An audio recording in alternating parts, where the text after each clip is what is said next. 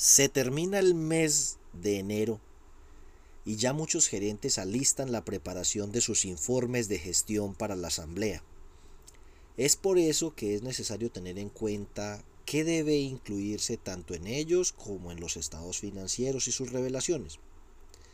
Lo primero es que el Código de Comercio señala pues que debe hacerse una descripción de lo que fue la gestión del año, los logros, el cumplimiento de las metas, así como la evolución previsible de la entidad a futuro y las transacciones que se hayan hecho con asociados. Hablemos de eso primero. ¿Cómo fue el año, la gestión, el cumplimiento de metas? Teniendo en cuenta, eh, teniendo en cuenta nuestra gestión, nuestra naturaleza solidaria, es importante dividir en dos partes ese informe. Uno es el balance económico y otro es el balance social. En lo económico hablaremos de los indicadores, del crecimiento, de las cifras y por supuesto ya teniendo en cuenta el marco legal habrá eh, de incluirse un párrafo específico o una observación específica respecto a la gestión de riesgos, a la implementación de los sistemas de riesgos, al resultado de las mediciones de esos riesgos, los riesgos identificados y la forma en que la entidad ha implementado también disposiciones en materia de buen gobierno para aquellas en las que resulta obligatorio. En la parte de social, el balance social, pues allí hay varios métodos a través de los cuales las diferentes entidades buscan dar a conocer la forma en que sus acciones han logrado mejorar la calidad de vida de los asociados cuantitativa, cualitativamente y en materia de cobertura. En eso hay propuestas diversas que van desde la transferencia solidaria, midiendo en términos económicos cuánto es el valor total invertido por los excedentes, los fondos sociales, el menor costo en los intereses o en los productos o servicios que vende la cooperativa o fondo de empleados, la mayor retribución por el lado de sus ahorros, ese de transferencia solidaria es muy interesante, como también hay modelos a través de los cuales se da cuenta del balance social por la vía del cumplimiento de los principios cooperativos o principios solidarios, la ayuda mutua, solidaridad, mm, responsabilidad con la comunidad y con el medio ambiente, etc. Es necesario incluir dentro de este balance social específicamente lo relacionado con el PCM. La Directiva 31 del 2000 del DAN Social y el Ministerio de Educación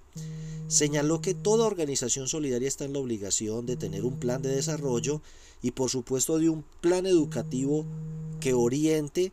las acciones en los ámbitos de capacitación, formación, promoción, investigación y asistencia técnica que la entidad ha de desarrollar bien con cargo a sus fondos o bien con cargo al gasto u otras fuentes. Este año la circular básica jurídica, y hablo de este año, es la gestión del año 2021, incluyó en el literal E del numeral 3 del capítulo 10 del título cuarto de la circular básica jurídica la obligación de que el órgano de control social esté atento al PCM desde su elaboración, ejecución y que en la asamblea se presente el respectivo informe sobre sus logros, sobre sus indicadores, sobre los recursos invertidos en compañía pues de la administración. Eso es la primera parte, es decir, el informe sobre la gestión del año 2021 del que habla el Código de Comercio y que en nuestro caso tiene dos perspectivas, la económica y la social, incluido el PCM. Y listo. Lo otro es la evolución previsible de la entidad.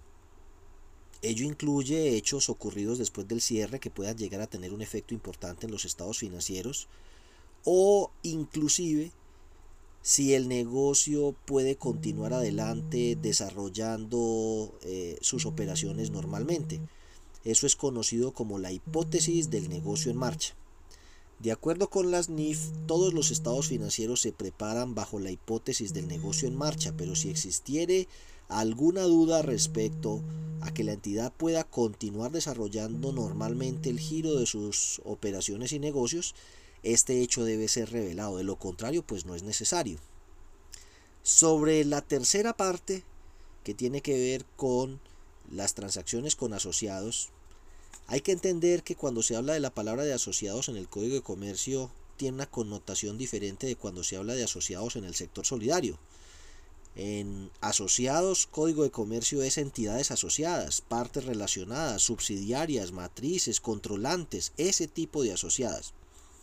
En nuestro caso, pues la palabra asociados incluiría pues todas las personas con las que tenemos aportes, ahorros, créditos, entonces pues el código de comercio no hace referencia a que haya que revelar todo, pues es que esos son los estados financieros.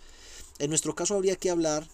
de transacciones con partes relacionadas, que tanto las NIF como el marco normativo nuestro las señala, en algunas partes les dice miembros privilegiados, bueno, por el conflicto de interés que puede generarse del hecho de ser administrador, controlante, Em, de esta entidad o de otras y simultáneamente director de las políticas, planes, programas y proyectos de esta, surge la obligación de revelar las transacciones que se tiene con miembros del Consejo de Administración y Junta Directiva o Junta de Vigilancia y Comité de Control Social, así como la gerencia y las personas jurídicas que ellos sean controlantes, además de sus familiares. Eso es pues otro aspecto bien importante que está tanto en el Código de Comercio como en las NIF, como en las disposiciones de buen gobierno que fueron expedidas, por ejemplo, en el decreto 962 del 2018. Y por último, es importante que tengan presente que en los estados financieros de fin de ejercicio que se publican, no, que se reportan más bien a través del CICSES, hay un reporte que se llama taxonomía, donde todas estas cosas deben ser incluidas. Entonces, al respecto, los invitamos a nuestro seminario este viernes 4 de febrero, donde ampliaremos más esta información y entregaremos guías y modelos que esperamos les permitan dar cumplimiento a todo el marco técnico contable en lo que tiene que ver con las revelaciones y lo que tiene que incluir por NIF los estados financieros y las notas, pero también aquello que las circulares básicas contable y jurídicas señalan deben incluirse respecto al tema de riesgos, buen gobierno, PCM, balance social, y por supuesto lo que el Código de Comercio en términos generales habla debe tener el informe de gestión. Los esperamos, pueden inscribirse a través de nuestra página web www.diegobetancourt.com.co.